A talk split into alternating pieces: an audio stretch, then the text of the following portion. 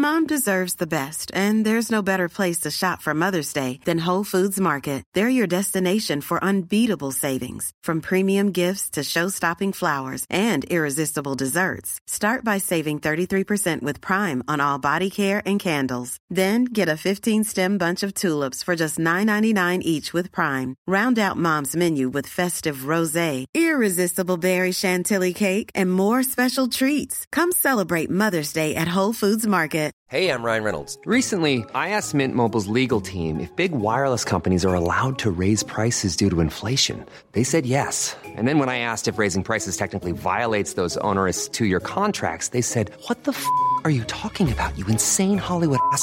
F- So to recap, we're cutting the price of Mint Unlimited from $30 a month to just $15 a month. Give it a try at mintmobile.com slash switch. $45 upfront for three months plus taxes and fees. Promo rate for new customers for limited time. Unlimited more than 40 gigabytes per month. Slows. Full terms at mintmobile.com.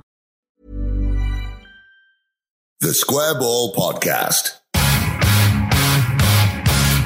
Hello to you. Welcome to podcast 131. I'm Dan Moylan. I have with me Michael Normanson. Hello. And Daniel Chapman, our friend Moscow Whites. Hello. Uh, before we dive back into Frank Lampard's Derby County and all the aftermath of that, a little bit of news for you that the podcasts will be continuing over the summer, both this one and the extra ball as well, which will be either a hooray or a boo for you, depending on, on your opinion of the quality of these things. Very big thank you as well if you bought the mag this year or if you subscribe as well. We've got a summer special on the way, which is very exciting, isn't it? Yes. Um, working very hard on this, uh, as well as it being Leeds United's 100th birthday coming up. It's also the Square Ball's 30th. So it's a big celebration of the last 30 years of, uh, well, there was some glory in bits. We've had some, and that's all we ask. Just a little bit, a little bit of success. Naturally, we'll be focusing on that success to the exclusion. No, it'll be miserable. No, it'll be honest. It'll be good. Well, have we all calmed down a little bit now then after the uh, the heightened emotions that we, we found when we recorded the grief cast straight after the Derby County defeat on Wednesday? How are you feeling now, Michael? It's made me ill. It's made me physically ill. The morning after, I woke up and I had three mouth ulcers. Um, and since then, I've had a cold and I've been ill all weekend. And I can only blame that result. I survived until Friday. Well, after recording the grief cast, I went home and drank a bottle of Argentinian Malbec from Aldi.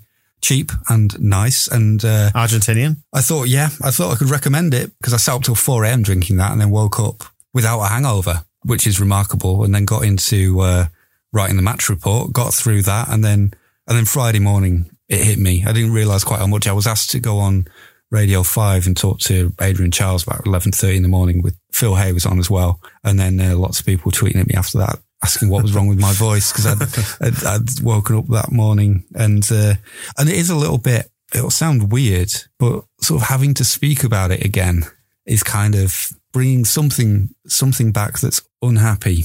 I kind of weirdly feel okay about it now, probably because I have, as you've kind of just hinted towards, and I've avoided everything. I've avoided Twitter. Every fan who came on to taunt us via the Square Ball account, just muted them all. Mm. Kept a few bookmarked for depending on what happens with the playoff final, of course, because we will be dishing out some retribution. But above all else, I haven't seen the game. Mm. I won't be watching it back. And I don't know, has it maybe just not sunk in yet? Or am I just happy that it looks like Bielsa's probably staying? Because I did say previous podcasts, I think that's kind of more important. I think the sinking in thing is a big part of it. I'm not sure if it has yet. And I know certainly on Thursday morning, um, I put this line in my match report and it's absolutely true that when I sat down, the first thing I had to do was look at whoscored.com and see what the final score was. Because I, I sat there looking at me screen. I was like, how did it finish? Because I know it finished and I knew everything had happened, but then when I looked at the score, 4-2, like I just can't, I still now. It was a, it was a feeling more than a result. Yes, That's what it was, wasn't yeah. it? Yeah, yeah. Trying to and trying to break that down into six actual goals. I think maybe because those three goals that Derby scored that killed us were just so quick, and that was yeah what I ended up saying on on Five Live. It, it, it's a shocking result to an extent that I don't know if maybe the the grief cast possibly captured it, but to go from two minutes before half time with two 0 up. No team has ever led the league at Christmas and not been promoted. No team has ever won an away leg first and not gone through to the final. We've got the second goal. Like that was the moment where you could go, you know what? We're through. I don't think that's an arrogant thing to for Leeds fans to have been thinking. It or- felt like it. yeah, it just felt like what can possibly go wrong from here? And then an hour later, I know the goals came in 13 on the pitch minutes, but an hour, an hour later, so that's half past eight, half past nine. It's all fucking over. Like the entire season is just absolutely imploded. And I've never seen a, like an hour of football, 45 minutes of football destroy a season that thoroughly from such a winning position. And that still feels extraordinary. It's strange that you mentioned staying up until until four in the morning because I was the same. I didn't really want to go to bed. I just sort of got home and just sort of sat around being like, oh God. Yeah. Well, we, we came here, didn't we? And we recorded at 20 past 10. The Griefcast was out by 20 past 11. And I got home, I think it was just before midnight, but I sat on the drive for 10 minutes, just sat doing nothing. Just, I just had to sit and calm down because I think so much adrenaline was going on. Then I got in the house, sat in the armchair, listened to the Griefcast, and then just sat there for a bit. And we weren't alone either because because we can kind of see where the the listens are coming on from on the uh, the online stats for it. And between sort of it being released and midnight, like one and a half thousand people had listened to it. And then even if you look at the hour by hour stats, between like three and four in the morning, I know we do have some international listeners, but not enough to to make this sort of a dent. Like two hundred people listen to it, listening to it In the dead of night. eight hours when everyone should be asleep, everyone. But people are just obviously awake, going, "Oh Jesus." I mean, speaking of that, I say I've been all right with it largely. I didn't sleep properly until probably Saturday night into Sunday morning. Just kept, despite staying up late or whatever, waking up really early, thinking about football. And it's just weird. And like, because I was so tired from recording the Griefcast and the game, the next morning I went back to bed for a bit and I was just hmm. dozing off. And I'm not kidding. I visualized their third goal. I think it might have been their fourth, whichever one where where he just lifted it over Casilla. It might have been their winner, actually. Yeah, the, the last one. Don't even remember. And it jolted me awake. That's how much it's mentally scarred me. It's been odd, like a it's oddly like a bereavement in that it gets a little bit better every day. the first day you wake up and you think, "Oh well, oh no, the bad thing happened," and it hits you, and then the next day it happens again, but a bit a bit less dramatically. I do still have the recording of it there if I want to watch it. It's kind of like a like a memory box or something. Like we're going to go through. Well, do you know what? It's funny that uh, I realised having got to Elland Road on Wednesday that I'd not set up Sky to record. And you know, you can do it from your phone, but phone network terrible inside Elland Road. And I was gonna, I was gonna either set it up on my phone or I was gonna text my wife and say, "Could you hit the record button?" Because she was watching it as well. And I just never got reception. Never got reception in that entire game until we came out of the ground and arranged to meet at full time. And it's probably a blessing in disguise because that would have been what three percent of my Sky box wasted. Have you watched any other football? Uh, no, I caught the I think sixth goal of the FA Cup on Saturday, but I I just didn't feel like watching it. Yeah, I kind of I had it on, but it was just didn't connect with me. And I tried to watch. Uh, I found a stream of uh, Yosuke Ideguchi playing for uh, Greuther Fürth That shows against depression. St. Pauli. Oh, he's lost his he's lost his head. He wasn't really doing anything, so I kind of looked at that for a while. and was like, I mean, unless he starts getting on the ball and doing stuff, I'm out of this. So the FA Cup final oddly cheered me up because I did watch it, and I thought, well, this is all we've got to look forward to. getting tanked. Because Watford are a really good team, aren't they? They're like they're about as strong as it gets outside of the top moneyed clubs, and they just got absolutely ruined, and that's what would probably happen to us. So it's better that we stay in this league and play um, Charlton. Yeah, and you know what? The whole Bielsa thing that I touched on before about I think keeping Bielsa is more important than going up. We, we obviously need to go up next season. There's no two ways about that. Uh, but it does look like Bielsa's staying, and that's great and all that. And I've tried to comfort myself with the idea that going up in our centenary season as effing champions is preferable than getting tanked 6 0 by the Harlem Globetrotters at Eastlands. At least it's now an agreed starting point, like you say, for next year as well. This year it was like, well, if we get the playoffs, that's pretty good. After what's happened this year, there's no doubt that next year with Bielsa in charge, we have to go into it as like we're winning this. Anything else isn't acceptable. We'll probably be favourites as well, Yeah. which is uh, uncomfortable. Because part of the joy of this season was that surprise. No, do you know what? I think I think we need to embrace this because it's the thing that costs. You know, when I said, and I, I don't think I expressed it properly, but the idea that the only thing we've got to fear is fear itself because we're scared of how it feels to lose. And actually, we just need to embrace the idea of winning and reject. Yeah, we know it hurts to Yeah. lose, but we've done it enough times. But we need, we need to just say, right, enough's enough. We're prepared to all pull together now and do this and just back it to the final whistle. And 89 90, because we'd spent millions that summer and in March before getting Strachan and Fairclough, we were absolute clear favourites. Started really slowly, but the pressure was on us to get promoted. And what I was trying to say on the, the grief cast was something about, oh, well, Sheffield United came close and missed it, and whoever else came close and missed it. I was wrong. The point I was trying to make was more about Wolves actually, because Wolves finished 14th or 15th. No, we would have finished 15th. they were well down the table, well off the pace the season before they romped the league. And they, all that was, was uh, setting the team up in that season, adding a few and then absolutely romping it. And Sheffield United, that's kind of their story is close to that. It wasn't a near miss last season. They were miles off the pace, not going to get relegated, but not really ever like top two contention. And then getting them out of the top two was almost, well, now they were third for most of it, but they were up there in contention from very early on and ultimately won it. So it's kind of that, that second season story, same manager, same core group of players and just don't be, don't be as frightened as we looked after uh, Kiko let that goal in. No, I agree with that. And there is a certain amount of online debate about sacking off Calvin and taking him. It's like, no, we need to keep this lot together. Kiko as well for all his, his madness and build on it because we always chuck the baby out with the bathwater. We did. People say, no, we need we need at least seven or eight new players next year. No, that's that's the mistake we always make. Yeah, exactly. Adam Forshaw, not had a great season, but he's fine. Just leave him. Hmm. Leave him where he is. Likewise, Liam Cooper obviously has made some mistakes towards the end, but he's fine. If we keep him as backup, I'm not I'm not opposed to signing better players than Liam Cooper and putting them in the team ahead of him, but just keep him. Yeah. because he has for the vast vast majority been fine. We'll we'll kind of have a look at uh, what we think we need in a bit. Let's just return if we can to this Derby game and kind of box it off. Final game of the season and all that. Is there anything more we need to say about that as a game? Anybody come out of it with any credit? Anybody come out of it in, in particular disgrace? I mean, we can think of a few. We mentioned Kiko there, Cooper, and the indecision between them. Whose fault was that? Kiko. Kiko, he's, he's the one with the view of the ball. He can see everything that's happening.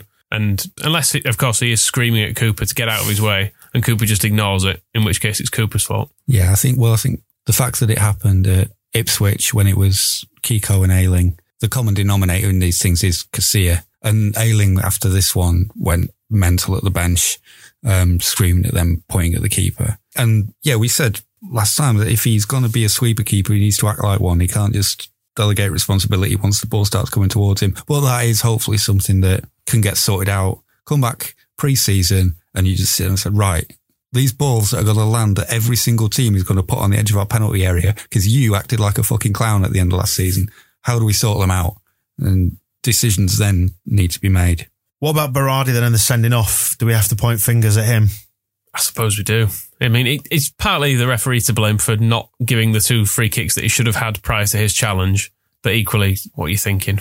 You're on, you're on a yellow card doing that. It's not one where it's not an accidental one either where you've been a bit unlucky to get a yellow because he, he's never going to get the ball in that situation and he's lost his head. Hmm. You, you got a card happy referee and a guy who has, and that's the thing, isn't it? It's the almost the the conflict between getting right up for the biggest game of the season and then being too hyped. And what was interesting, so I have seen this since, is how calm he was and in control up until that point. Because it was pointed out by somebody on Twitter that the first goal, Dallas slides towards the Derby fans and is leading the celebration towards them. And Berardi appears and he gets around there and he turns him round physically, as Berardi often does, and pushes him away from the Derby fans and says, right, you're not celebrating in front of them, celebrate in front of our fans. So he's showing maturity, he's showing leadership. And I noticed, I didn't notice him doing that during the game, I noticed that while our celebrations were still going on, he was the first one back in our half, got back in position, was like, right, game restarts, we're 2 0 up on aggregate, I'm ready to restart the match. He was really being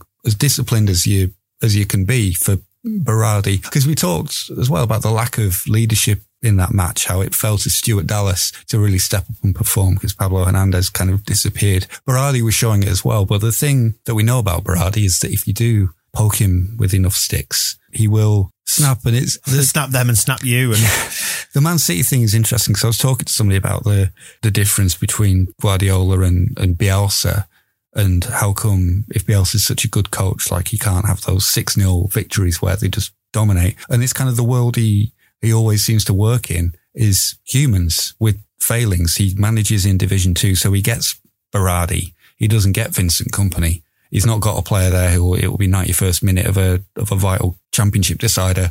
He's going to just boot the ball in from 30 yards and win the win the game. He's got Berardi, who's more likely to go nuts just because of the level of footballer he is and the kind of person he is.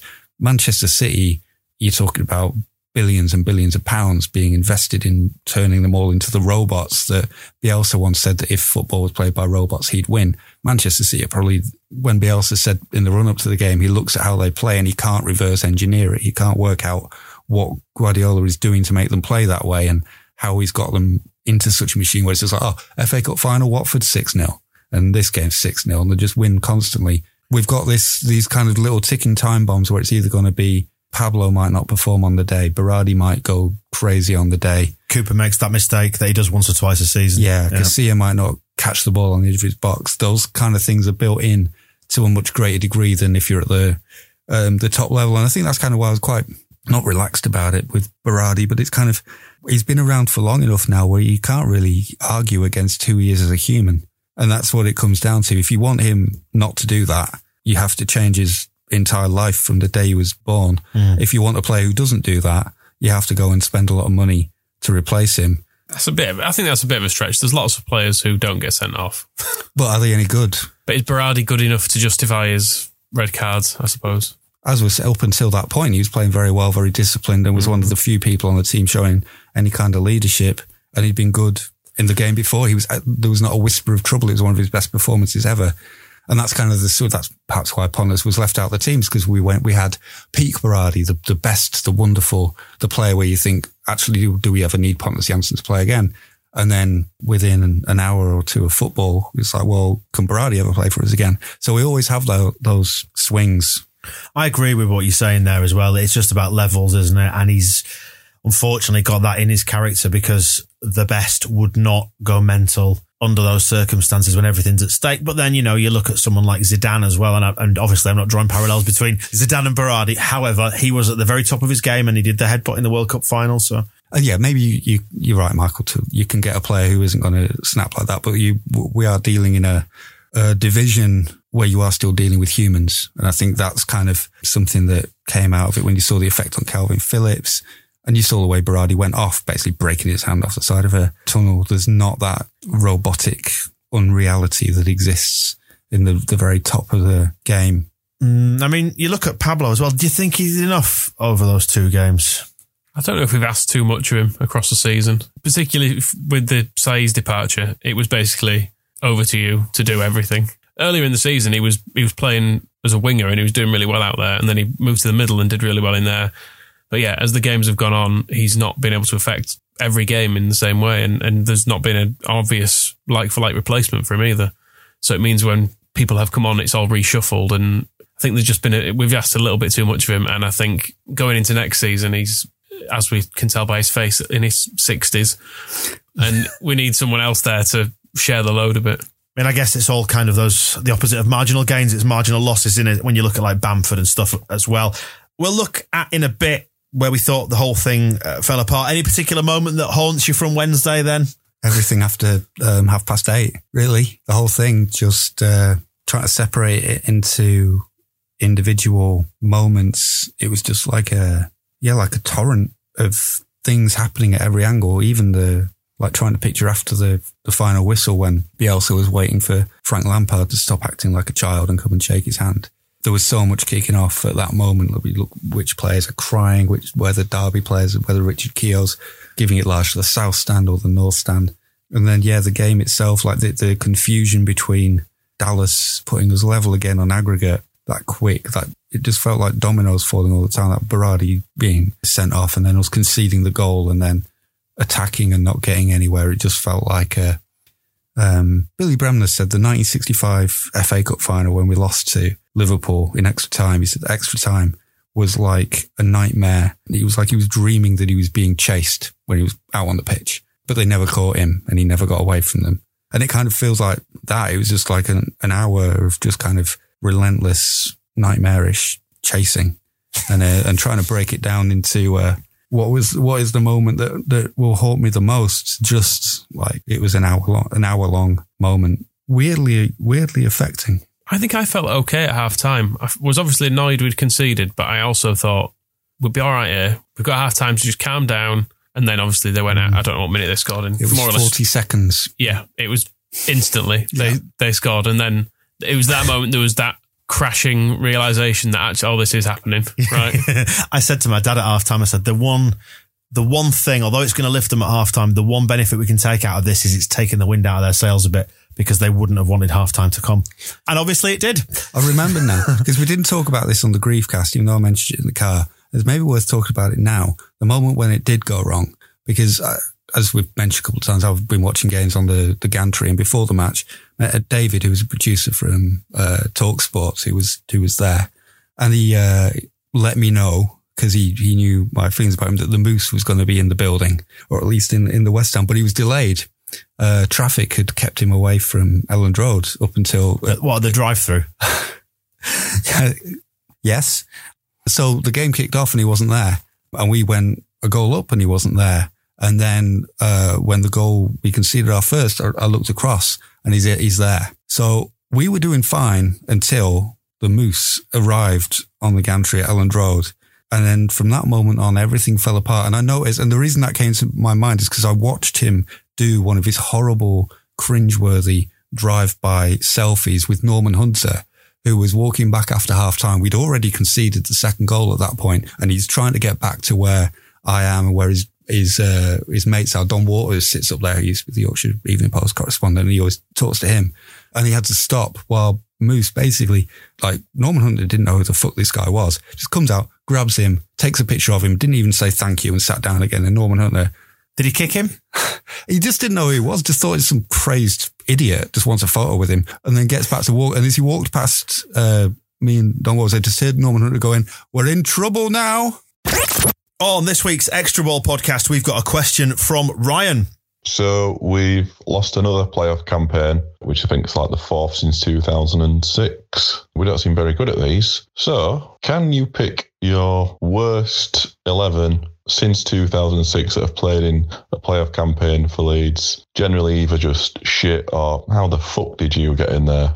We'll be tackling that and loads of other playoff heartbreak, general heartbreak, misery, post-mortems, and a board game as well. If you want to support us and get behind this podcast, please subscribe to the Extra Ball because we are trying to get to a position where we can do loads more podcasting. And this is the way to make it happen. Two ninety nine a month and your first month's free. Check it out. Thesquareball.net forward slash the extra ball.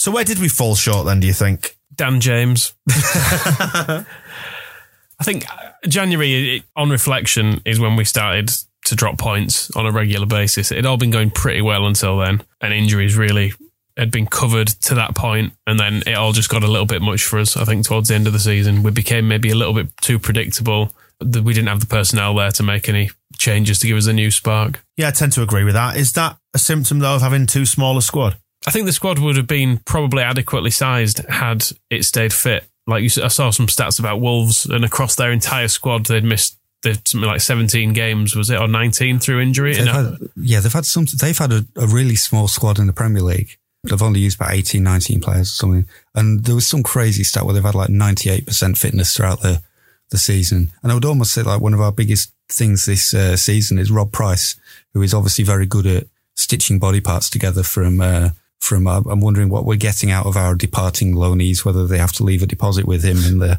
the muscle bank. But get down to Wolves and go and chat to their medical staff and go and say, how the fuck have you done that? Because that would have made a vital difference to our season if we'd had 98% fitness. Because we signed a left back who's been injured for more than half the season, signed a striker who's been injured for half the season. In between that, we've had key injuries to people like Jansson, Hernandez missed some games. It's not been coverable, really. If you think right when we were going to drop, I'm waiting for somebody to pick up on this, right when we're going to drop Bailey Peacock Farrell, what happens to our highly rated reserve goalkeeper that we've presumably spent a lot of wages and a long fee to sign from Chelsea, breaks his leg? What do we put that down to? I mean, that was a freak accident. There's nothing you can do about it, but it's kind of the way the season has, has gone where there wasn't I think it was the Douglas injury finally settled it that we were going to go through the season without a fully fit squad available at any point for any game, which is ludicrous. And most of the time, it was four or five players being mm. missing. And and it's often in the same position. So you'd you get Ayling would be out injured, but then Berardi was also out injured,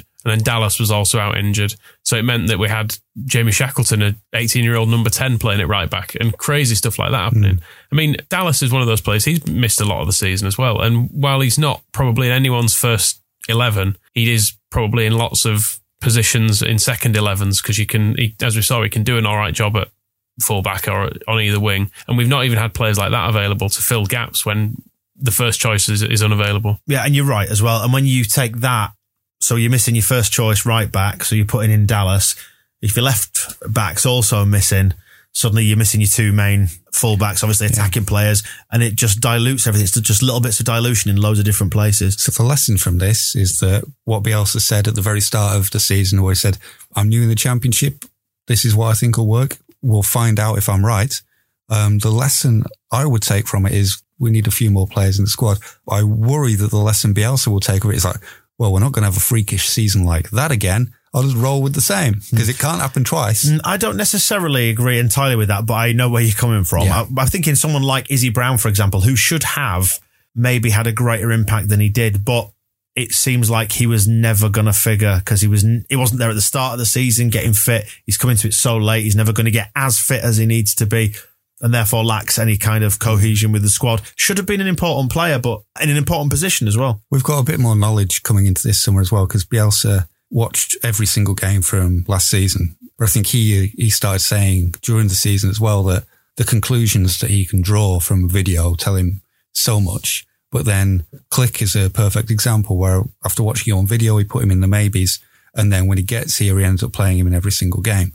So he's seen them now. He's seen them close up. He knows them, their personalities as well as their, how they look on the telly. So Bielsa may be in a, a better position now to decide what he needs for next season than he was last summer when he's going off of, uh, I mean, I, know, I don't know what he learned from watching the Myanmar games, but he, he watched them as well, apparently. But so there's, there's more knowledge and he'll have more knowledge as well of, uh, the under 23s and what's available from them. Cause I, I don't know what, at what point he kind of learned about Jamie Shackleton and what point he really got a close look at Leif Davis or Robbie Gotts. And I noticed things changed so that at uh, Christmas we were using Aapo Halme as the, the first reserve centre back. And then on the bench for the, the Derby match was Pascal Struijk. So there's kind of been a, a bit of a change in pecking order there. So he's, he's learned a lot and hopefully he will have learned that, yeah, a few more players won't hurt. And also exactly where we need those position strengthening and that, and certainly having lost Saiz is a big, there's a big gap there because Brown's gone back as well. So the two players. we're getting we him had- back in summer, probably. Nobody wants him. You've got to come back to West Yorkshire, despite what your wife may think. Uh, what do you think then of the transfers? Did we succeed or fail in the transfer market when you think our cash purchases? I mean, I know Casilla was free, but uh, in terms of big purchases anyway, Casilla, Bamford, and Douglas, there seems to have been a shifting in narrative. Douglas looked great at the start when he was fit, but that he's maybe not been up to it. And then Bamford, and then Casilla as well. What do we make of those three? Not looking like great value for money based on the um, Because I, the playoff semi, but I, No, I know what you mean, but but Bamford's not a bad striker. As we said on the grief cast, he's just had injuries, hasn't he? it's hard at the moment to think beyond him just getting shoved away by Richard Keogh in that in that game and actually being so bad that we brought on Izzy Brown for him, who we've clearly tried desperately hard to not use all season, but he was like, "Fucking hell, got to do something." Um, but yeah, like you say, it, el- everything suggests he's not bad, but he has been in the last. He's few gonna games if he for us. stays fit, he's gonna get goals at this level, though, isn't he? As he proved, Yeah. it's just that level of consistency. And do you think the two injuries? I know we said it on the grief cast, have played a, a big part in his what, standards this season, his ability. I don't know. I'd assume so because I can't think of any other reason why he would go into a playoff semi final and play that badly. Like the, the the logical kind of explanation is it like he surely didn't go and was like, I don't really fancy this, and he didn't look at Richard Keogh and just think, yeah, I don't know what I'm doing here. I think there's something more at play because we've talked about Rob Price bringing all the players back really quickly, but have we brought them all back before they're really fit because we haven't had the, the other options? And I kind of think that with uh, that may be what has scuppered Bamford. There was the game at Bristol City when he injured his, he banged his knee off the post scoring and uh, limped around for an hour because uh, Bielsa refused to take him off. And I think there has been a thing of just if you're out there, you play. Um, and we've not had the the option because he was going to play if Bamford didn't play in that game. Roofe would have played if he if he hadn't got injured. But I, I don't feel wedded to the idea of Bamford so much that I don't think I I wouldn't like us to go and spend a lot of money on a new striker because I think as we were just saying after the the the derby match, there was a lot of kind of temptation to rip up the entire team. and start again. But what we need is looking at the form over the seasons. We need a striker who'll finish. I've been searching for it and I finally found the expected goals data over the whole season. Before you get into it, explain Yeah. again for the benefit of anybody who's new to this.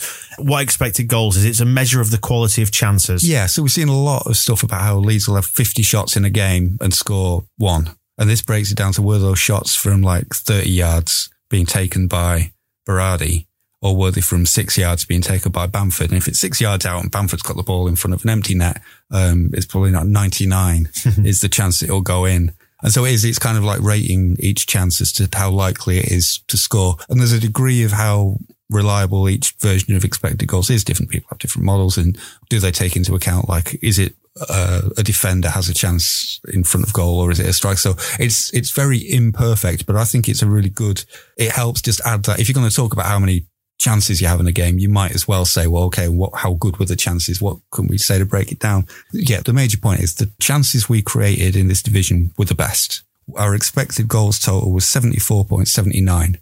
So based on the chances we created, we should have scored more goals than any other team in the division because we made that number of chances of that quality that those goals you would expect us to have scored that many. And we did not. We were only a couple behind, but then this table I saw broke it down to game by game. So, because you can measure the expected goals against, how many did the other team have against us? And it's worth pointing out over the entire season, we have the best expected goals against in the division. We were expected to concede 40 and a half, which means for all we have a go at Garcia and we complain about Cooper and we do, is Jansson up to its Brady good enough? Uh, what the fullbacks like? Should they be at the back? Should they be at the front? We were the hardest team to score against in terms of the chances we gave to other teams in the division. So we should have ended with the most goals scored, the least goals conceded, and we should have won the league by two points Can we- according can we to that appeal measure. to the Football League? Well, that's where it's kind of, uh, but the only thing that breaks it down, um, the only thing preventing us from capitalizing on that is that um, we were absurdly off of our expected goals compared to somebody like Norwich. Other teams, Bielsa said it over and over again, and this is just a really explicit way of putting it that we need six chances to score, other teams need three. And the quality of the chances, adding that into the equation is it's not like we're giving, we've not been giving Patrick Bamford the ball 30 yards from goal and saying, there's your chance. We've seen the way we play. We put the ball into the six yard box from with the fullbacks putting it there again and again and again and again. And if the player in the box on the end of those had put it, the ball away as often as they should have been, as they're expected to, we would have won the league. So, so what we need to do for next season is not necessarily rip up this defense that is like the goals they were expected to concede is the, the lowest in the division, the best performing defense in that, in that measure. It's ensuring that taking into account how many of those chances Pablo Hernandez created, we need to keep that creativity and re- ensure we still have that. Build on it. Yeah. And Harrison's going, so we need to find, although his contribution, you, people have very contrasting opinions on that, and the figures ain't great. Um, so actually, it should be easy to find a, a winger who contributes more chances than him, and find a striker who'll just put him in the net. And that's pretty much that should be the project for the the summer. I don't want us to get too distracted by do we need to replace the keeper? Do we need to replace our centre backs? Unless we sell one of them for pure money or because they want away we don't really need to do any work in those areas. It's continuing the creativity and adding the finishing. That's the concentration for me is not to look at this team and go, this is a bad team and the defense needs ripping up. It's, um, this is the team that should have won the league and it just needs that little bit of firepower. So yeah, hopefully we'll re-sign Pierre Michel Lasogga and it will all be all right. Do we all agree that he's staying then? Seems to be. There doesn't seem to be any strong indication that he's he's leaving. Can you other than- imagine? Can you imagine a world without him? I don't want to. Don't, see, don't see any point. I'll deal with that when it happens. but until then, I'm going to be. I've had an unhappy enough uh, week as it is, and I'd rather not think about that. What do you reckon we need then? Winger, maybe uh, number ten, centre back, striker. That sounds like loads of players already. Yeah, another striker, another centre back as a minimum, providing we don't sell anyone, because there seems to be people linking Jansson with a move away, and how true it is, I've no idea. But at least one centre back, at least one striker, at least one winger. Because we've lost like Izzy Brown plus Saeed, as we mentioned. Harrison's gone back. You know that Man City are apparently valuing him at, at 20 million. Mm, good luck. I'm not sure what 20 million of what. That just makes me worry about how hard it's going to be to get players. If that's what you get for 20 million, if Bamford's what you get for seven million, It's expensive, it is, isn't it? uh, Yeah, It's the other reason not to sell any of our players because Yeah. we probably can't afford new ones, and we know these ones are pretty good in the main. Or maybe this is where the likes of Mallik Wilks maybe steps up then if he can uh, reproduce. Because he, to me, looked like from his highlights reel anyway, like Jack Harrison, but with more end product. We mentioned as well with the loanies that are going away, there's four big gaps. So we are going to see new faces and quite a, a lot of them, even if we just get four loan players again. So there is going to be work there. Let's not get any from Chelsea, eh? It's not Yeah. worked, has it? I don't think that's really, yeah. Right, who have we seen then? Because you, Moscow, you saw uh, Paul Butler, Costa Coffee, Knutsford, family visit, marshmallows, Yeah, we try hot not, chocolate, leering women. we try not to mention uh, Costa as often now anymore as Laynes Espresso. It's uh, a, f- a much better place to get a coffee in Leeds city centre. Authentic, not just mass market stuff, is it? Exactly, and if you, uh, it was, I was reminded that it was uh, heavily frequented by Robbie Rogers back in the day, who used to take um, other Leeds players in there who um, who regarded it as as somewhat of a daft place. Not all of them really took to it. Why not? Uh, I'm interested. Just a bit. Footballers like knowing what they're getting, don't they? yeah, I think so. I think It- It's kind of Yates's wine lodge mentality, is it? It's too cheap in here. Charge me forty eight pounds for a for a coffee. Yeah, who have we seen then? Because you bumped into Paul Butler in Knutsford, uh, Cheshire, Costa, which prompted us to ask you where you've seen people. Who have you seen this time? We have got a very poignant one from uh, young underscore peacock on uh, Twitter, who walked into a service station this week uh, wearing my Leeds jacket, and he said, "I've just been asked if I'm feeling okay by none other than Luke Ayling. Great guy, seemed very deflated and like he really cared." I think of all the the terrible things that came out of the the derby match, the idea that Luke Ayling is actually going up to people who are wearing Leeds United clothing just in service stations and just like seeing if they're all right and actually because he could skulk about, he could kind of drop his hair down and put the fringe across his face and just get out of there, Shades. hoping nobody recognizes him. But to actually front up and just go like, "Yeah, I hope you're all right." After that is uh, is good. It's a risk as well because there was a lot of anger around after that game. a similar sighting of um, in, a, in a services or, or a garage of a, another top quality defender. I don't know if you remember him. In 2017, Autumn spotted Scott Wootton in a B, B garage in Kingston near Milton Keynes after filling up and buying a sandwich for lunch. I wanted to say hi, and then I remembered Watford in the cup and thought better of it. Yeah, thanks to Richard Lang for that. Oh, that's a sad one, isn't it? When your life sort of quietly just dances in front of your eyes. I suppose the pic, the image of him with his head in his hands before the ball was even in the net is a is one that will stay with us. That is one where you. I hope Scott Wootton didn't try to approach anybody to apologise for that. It's awful, isn't it, knowing that these people have earned more money in there than you'll ever see in your life. And they did that. Scarred us in that way. Here's one for you then. Tom Carndoff uh, at Tom C underscore 22 sat in the same Wetherspoons. So it's a fairly recent one. As w- Well, which former Leeds player do you reckon it was? Currently sat in the same Wetherspoons as former Leeds goalkeeper. Mark Beeney. No. Paul Robinson in Spoons. Why not? Eh? See, that's why he would have been confused by Laynes Espresso. You see, give him a spoons every day. You can get coffee there, Italian coffee, just like you get in Italy, I'm sure. It, which does bring us, has been a uh, Robinson's teammates, not necessarily sighted in person, but on the television and in the press. Lee Bowyer winning playoff semi final against Mallik Wilks' Doncaster, and then by all accounts, reacting maturely. Went into the, the Doncaster dressing room afterwards and didn't uh, didn't throw a chair at anybody, didn't demand a cheeseburger or anything of that ilk, but told them all that they'd had a great season and should be proud of uh, their efforts. They lost on penalties to Charlton and told them that they should be uh, uh, very proud of them and wish them all luck for next season. That's good. It's good to be magnanimous in victory, isn't it, when you've won the, in the playoffs? Yeah, I mean, I try to picture uh, Frank Lampard going into Leeds United's dressing room after his performance on the pitch at the end of that game and trying to do something similar. I can only imagine. Yeah, in fact, thinking about it, if he crossed paths with Berardi at any point after that game, I would, uh, I would encourage Berardi to have done whatever he felt was right. and take that life ban like a man.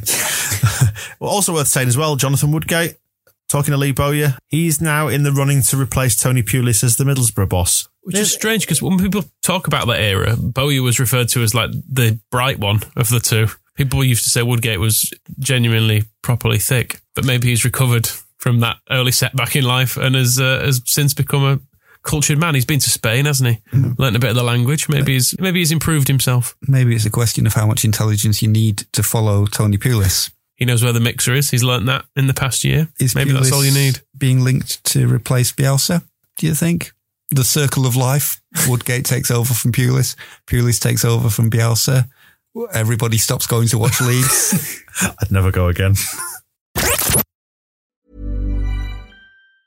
When you're ready to pop the question, the last thing you want to do is second guess the ring. At Bluenile.com, you can design a one of a kind ring with the ease and convenience of shopping online. Choose your diamond and setting. When you find the one, you'll get it delivered right to your door. Go to Bluenile.com and use promo code LISTEN to get $50 off your purchase of $500 or more. That's code LISTEN at Bluenile.com for $50 off your purchase. Bluenile.com code LISTEN. Ryan Reynolds here from Mint Mobile. With the price of just about everything going up during inflation, we thought we'd bring our prices down. So to help us, we brought in a reverse auctioneer, which is apparently a thing. Mint Mobile unlimited premium wireless. Ready to get 30, 30, bit to get 30, bit to get 20, 20, 20, bit to get 20, 20, bit to get 15, 15, 15, 15 just 15 bucks a month. So, Give it a try at mintmobile.com slash switch. $45 upfront for three months plus taxes and fees. Promo rate for new customers for limited time. Unlimited more than 40 gigabytes per month. Slows. Full terms at mintmobile.com. Many of us have those stubborn pounds that seem impossible to lose, no matter how good we eat or how hard we work out. My solution is PlushCare. PlushCare is a leading telehealth provider with doctors who are there for you day and night to partner with you in your weight loss journey. They can prescribe FDA-approved weight loss medications like Wegovy and Zepbound for those who qualify. Plus, they accept most insurance plans. To get started, visit plushcare.com slash weight loss. That's plushcare.com slash weight loss. We have further developments, unbelievably, with the blasphemy baton, aka the God Rod. This is a thing if you're a new listener, and apologies for the convoluted explanation. But started in January when we faced Stoke, uh, we tested on the podcast. We said if God exists, then Nathan Jones, highly religious gentleman who had uh, put a lot of his success in the past with Luton down to the Lord. All of it. All of it. Uh, if he vanquishes Marcelo Bielsa, it proves the existence of God uh, and proved that Stoke was God's chosen team. That happened. And then every team that beat the previous one from that point inherited the blasphemy baton. It finished the season with Nottingham Forest after they beat Bolton after a long, uh, convoluted journey, some might say. Around the around the championship, and we said well, what would happen in pre-season. We went to uh, the Pope. It's as is always the case with religious matters. So we asked Adam Pope, "Is it going to go in pre-season and non-competitive, competitive fixtures?" And the Pope has decreed. What did he decree? Well, he, he said it was um, preseason friendlies do not count as they are godless. But I believe Moscow, you're uh, splitting from the, the, the traditional church and you're taking the God Rod on a, on a tour of Europe. Adam Pope is bang wrong, and I have 99 theses that I will nail to the door of BBC Leeds in the morning, proving he is wrong. And, uh, and then we'll carry on because, uh, we found out Nottingham Forest are going to Greece in pre-season where they're going to play Olympiakos and Atromitos, possibly related to the fact that their, uh, their chairman, who, uh, I'm not sure if he still faces the match fixing charges in Greece. He uh, does. But he also, And drug trafficking charges. he also owns Olympiakos, I think, doesn't he? So, so that's why they're going out there. But given that, uh, Shaun Harvey did well to let him into the league, though, you have to say, based on that. it was pointed out to me, uh, or I read somewhere that Derby in the playoff final with uh, having got through financial fair play by selling their stadium to themselves, uh, Bolton are actually within the F- uh, FFP regulations and are bankrupt. Good rules, good rules, Sean. Anyway, Forest are off to, to Greece and Greece um, has a minimum 12 ancient gods. Maximum, I'm not clear because the, the Wikipedia wasn't entirely clear on it. I did start looking at various children's websites, educational ones, uh, like GCSE ones that explain Greek gods. So we have got a, we've got pictures of- of them all here. So there's Poseidon, there's Ares, there's Athena, the god of sexy posters. Yep. Um, Zeus, Aphrodite, Apollo, loads of them. So, Hermes, the god of delivering parcels. so if, uh, if Forest lose to, so that was, that was very good though. Thank you. threw me off by how funny that was. Um, so if Forest lose to one of these teams, the God Rod won't just be being disputed between football teams anymore. A minimum of 12 ancient Greek gods will be squabbling over it as well. And we can't not cover that no matter what the Pope of Rome. Will we cover it if, as is also rumoured, they play Peterborough in a friendly before they go there and Peterborough will take it? Do we know where Peterborough are going on pre-season? Not sure, but do we want, are we comfortable with Darren Ferguson having it in his possession at any point? Can you believe Darren Ferguson's still Peterborough manager? He's only third stint. It feels like they've not moved on since we were playing them in League One. They just have Darren Ferguson, then someone else, then Darren Ferguson, then someone else, Do you know what it's then like? Darren Ferguson. You know when you were sort of in your late teens or whatever, early twenties maybe, and you had one of those relationships where you just could not get on with that person. You couldn't be with them, but you can't be without them. And you kept breaking up but getting back together and breaking up and getting back together, but you never could finally say goodbye. Well, I mean, less said about Darren Ferguson's relationships, probably the better, given his um, guilty plea. Look it up on Google. I don't want to. I don't want to have lead down to uh, many a legal edit, but he did plead guilty to uh, assaulting his wife, I believe. And also, if it ends up in League One, um, on that same uh, that same line, Joey Barton could get hold of it as well. So it's to be hoped that Forest either win this game or just go to Greece first. Well, gents, we need to pick heroes and villains from this last week. Uh, we, we're not going to struggle for villains, I, I dare say. Uh, this is a, um, a measure of people who have either enriched or diminished our lives. And first, we do the Ken Bates Villainy Awards, which is named after Ken Bates because he was a villain to us for many a year. He gets a nomination, does Ken Bates, as is the custom in this award, for something normally trivial and made up because we are running out of reasons. What what reason do we have now? For being in charge of Chelsea when Jody Morris and John Terry were there in the youth system, I imagine he scouted them personally. Thought them the most objectionable characters he could find. Uh, I don't think he was there with Frank Lampard as well, was he? It, it was the it was the stolen Russian money that paid for him. The association is still there, though, and I think it, it does lead us on to our first contemporary nominees, which are Jody Morris and Frank Lampard. They're obviously nominated for their behaviour on Wednesday and since and before everything they've ever done in their lives, really, but particularly focused upon the last week. So Jody Morris and Frank Lampard. Anyone else? Frank Lampard, As an individual rather than as a team? I think so. I think he's worthy of the of the individual um, nomination for his dancing around the changing room like he was on a shit stag do with his his mates all cheering and him, at the, him desperate to be in the centre of it. But they're only they're only happy to go along with it because he's like he's been buying the he's the one with the money, so they're like, oh, we'll we'll kind of stick with him for the evening.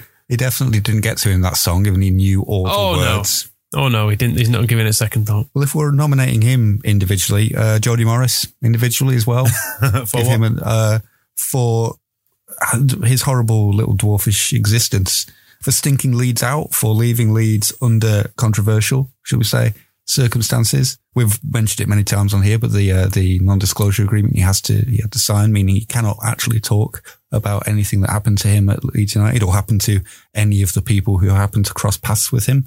Hmm, that's So, interesting. so Jody Morris as well. Can I nominate Richard Keogh?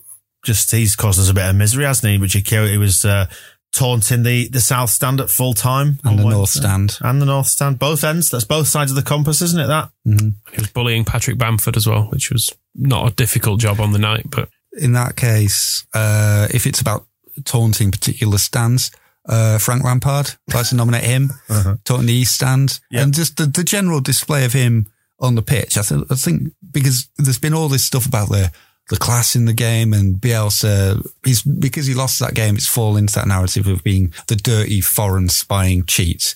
Bielsa, as we discussed on the grief, has stood on the edge of his technical area, waiting for Frank Lampard to come and shake his hand, and eventually gave up. Just he waited that long for Frank Lampard to stop putting on this little childish performance, and eventually he just went back into the dressing rooms. And, and Lampard has said, "I probably, I probably should have shook his hand, but I was just carried away."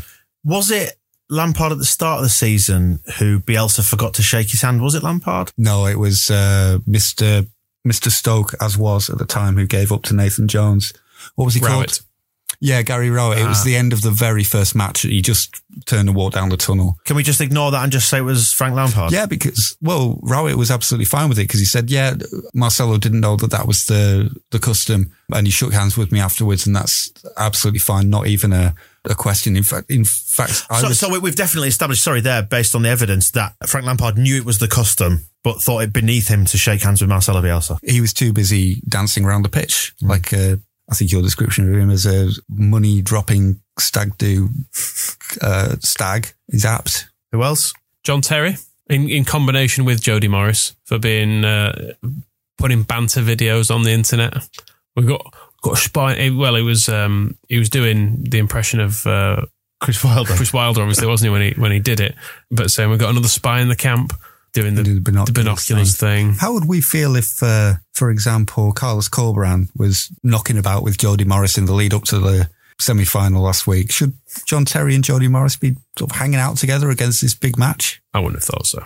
They can be mates. No, they don't, they don't care. though, Scum do they? hangs out together. Shits hangs around with shits. So they can be they can be friends. they should bear in mind. I mean, Jody Morris needs to look at what uh, John Terry does to his friends and to their wives, but they can all hang out together if they like. But just in the week leading up to a game like that, you'd maybe just go, like, you know, because of how this might look. And because, you know, we, we do, need, we're going to be opponents on the day. Let's just have a week where we don't fucking turn it into a rugby do. Like, yeah, we've got some dark fruits on the go. Fucking. Who else do you want to nominate? Have we mentioned uh, Frank Lampard and Jody Morris? I think so. Are they covered in this? Because I want to make sure they're not forgotten. And if we've mentioned Frank Lampard and Jody Morris, have we mentioned Jody Morris and Frank Lampard? yes, I think so. Have we got Frank Morris and Jody Lampard? Yep, them as well. Okay. Jody Lampard and Frank Morris. All of them. Okay. Just want to make sure this is all covered. What are their fucking middle names? I want to get this on a, uh, make it official. To look this up. Frank, it's got to be short for Francis, hasn't it? It's Francis Lampard. What's the guy in status quo called? Francis Rossi. Yeah, nominate him as well. Frank, no, he's he's just a Frank, so we'll uh, we'll withdraw that. Uh, Frank James Lampard, OBE. I think that needs uh, addressing as well. How the fuck does a scumbag like that end up with an OBE? And That's the Jimmy uh, Savile. Jody Stephen Morris, the, the Knight of the Realm, apparently. no, he's not. Yeah, they've got quite boring middle names, so let's nominate them for that as well for boring middle names. Jody Morris can be nominated for being born on the 22nd of December, so ruining his parents' Christmas. What about Kiko Casilla for ruining my May?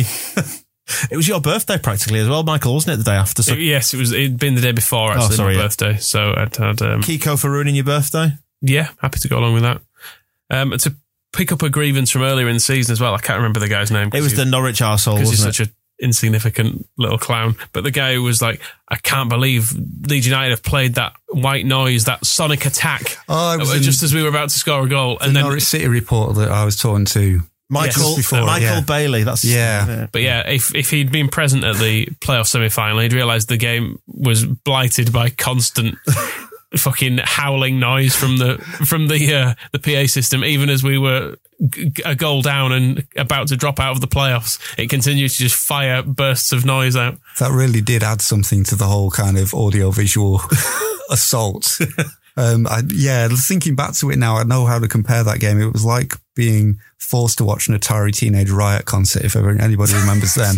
Um, No. against against your will. I like them, uh, but if you didn't like them, I imagine that's that's what it would have been like.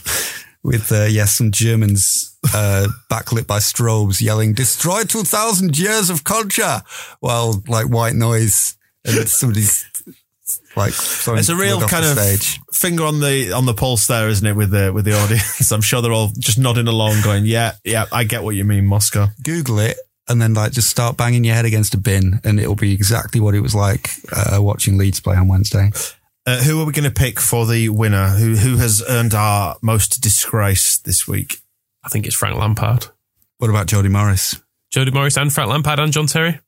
Yeah, the They whole, probably all go on holiday together. The pricks. and uh, maybe make some home videos. Or mock the dead of a terrorist attack? Which, whichever feels more appropriate to them at the time. Maybe Yeah, combine the they're- two. Probably going away for a fortnight. Do both. Do both. Yeah, absolutely. So everybody who's ever played for Chelsea, basically, congratulations. Well done. Uh, on to the Andy Hughes Hero Awards. Somebody who has at least cheered us up a little bit. Stuart Dallas, good performance. The only shining light in a sea of turd. Calvin did all right, and then he was upset, which was sort of nice to see. Oddly, that he was as upset as as we all were. Doesn't feel though like we can give anybody an award for losing so spectacularly in the playoffs. Though, so anybody else? Uh, Ross McCormack's agent. Oh yes, he's done. Just sorry. if Villa do go up, he's going to be on seventy thousand pounds a week next year, having not played for them in for two years. Please, God, tell me that's the last year of his fucking contract. He's done so well. He's done.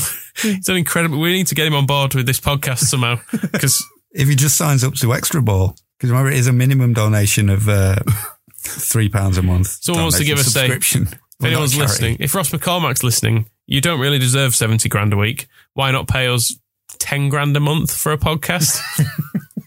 It would solve a lot of problems. That Motherwell loan uh, move, it appears according to Wikipedia, I don't know if it's been updated, three games, no goals. So that was good. But they got a nice social uh, media video out of it. God bless him.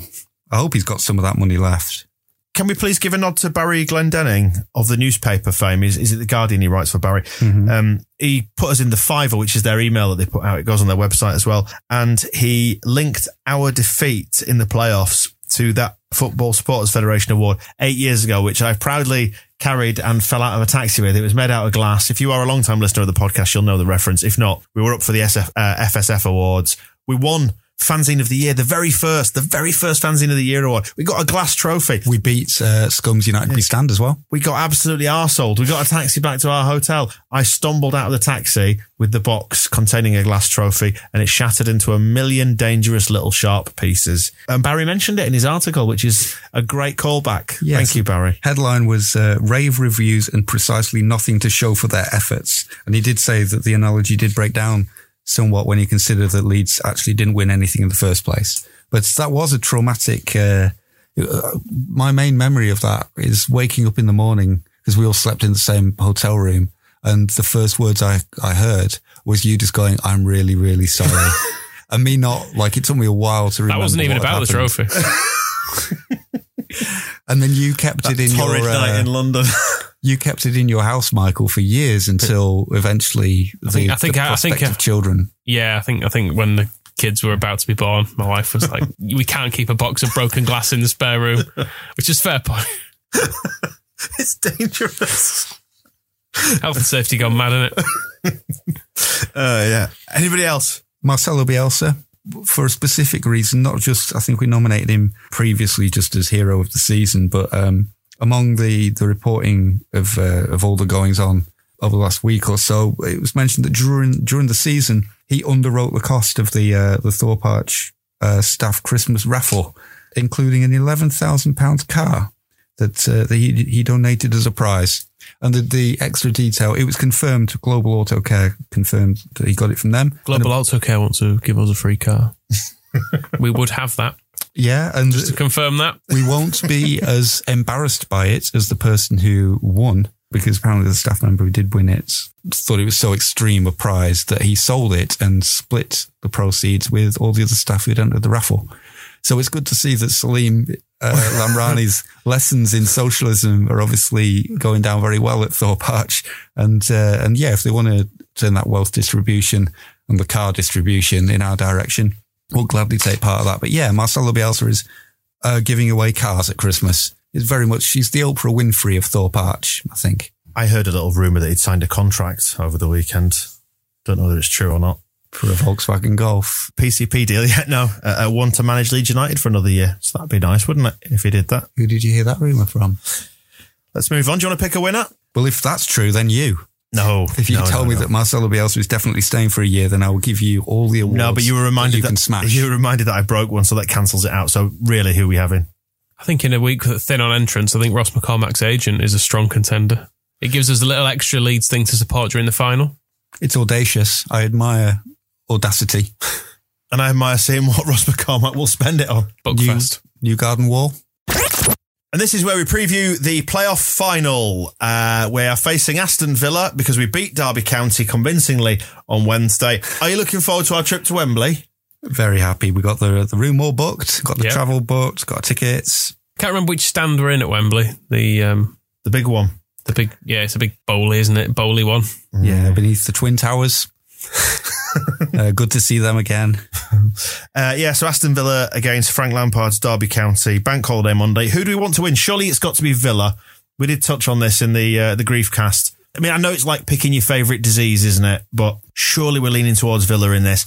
As much as we hate Grealish and he's a diving twat, and Dean Smith has whinged and we don't want to see him go up after we he, he had words to say about us celebrating like we'd won the league. But but but I've always liked their kits.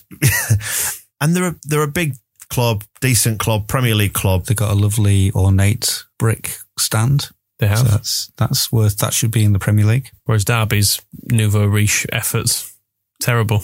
It's uh, it's exactly the same as the Riverside, isn't it? The Pride Park. Is it? Those two stadiums, I believe, are identical. It's like a Yeah, it's just like a new build estate. Proud. How can you be proud of a stadium that is just Middlesbrough's, just in a different place? It's fucking ridiculous. And yeah, Derby, the whole story, because we know how, assuming Villa win, we know what happens after that. Frank Lampard leaves and uh, Derby go through it all again and they have to play us again next season. And given that it took Frank Lampard three games, three and a half really, to work out how to beat uh, Marcelo Bielsa's team, He didn't even ever work it out. We just helped him. yeah, and just fire it through the middle at the dodgy keeper. Then the, whoever takes over from them, Tony Pulis, I assume. They can sing the funny songs. He's Tony Pulis. He's won more than, well, he's kept Stoke up more than you. And that will be fucking hilarious. I think just in terms of the backlash that we need to hand out to Derby fans, it's important that Villa win on, on Monday. This is it. We, we said, uh, at the end of the Griefcast that we don't need to get wound up by any of the stuff that's been on social media. And we've seen a lot of people turning up at work to like framed photographs of Frank Lampard and empty bottles representing the bottle that Leeds United don't have and all this stuff. That's, you know, let it wash over you. Take it. It's fine. We, we gave it large to Derby. Just acknowledge it, take it back, ignore it as much as you can. And then when they lose, give it all back. Give it all back. Times And- 10, and times they- 100. And they can say, yeah, but we beat you. And we can just say, it was meaningless. What difference does what's that the make? fucking point of it? And there's a, the lovely quote from, uh, Bielsa that I included in the match report that is possibly worth bringing up here again. Marcelo Bielsa once said uh, about winning that after you win a match, there is a sensation of effervescence, a sensation of the adrenaline going to the top, the generous excitation and happiness. But those are only five minutes. And after that, there is that enormous and huge emptiness and an indescribable loneliness. So that's the way that Bielsa looks at winning is that it's just a prelude to defeat and that indescribable loneliness. Derby fans aren't really prepared for that, that enormous and huge emptiness that is going to come their way. Whereas we were. Well, Bielsa said all along, he says, yeah, I don't win these games, but they're, yeah, they they can come back and say, yeah, we beat you and just say, well, are you happy now? Are you happy about losing to Aston Villa? Because that's the way that football works. You win one week, you lose the next week, and they're going to lose to Aston Villa. It's going to be great.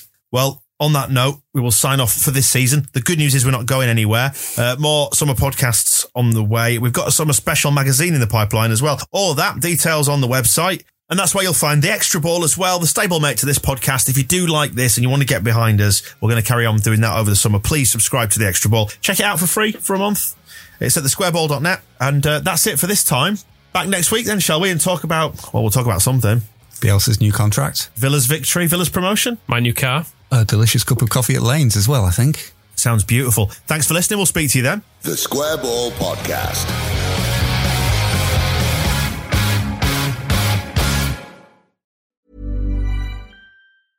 Imagine the softest sheets you've ever felt. Now imagine them getting even softer over time. That's what you'll feel with Bowl and Branch's organic cotton sheets. In a recent customer survey, 96% replied that Bowl and Branch sheets get softer with every wash. Start getting your best night's sleep in these sheets that get softer and softer for years to come. Try their sheets with a 30-night guarantee. Plus, get 15% off your first order at bowlandbranch.com. Code BUTTERY. Exclusions apply. See site for details.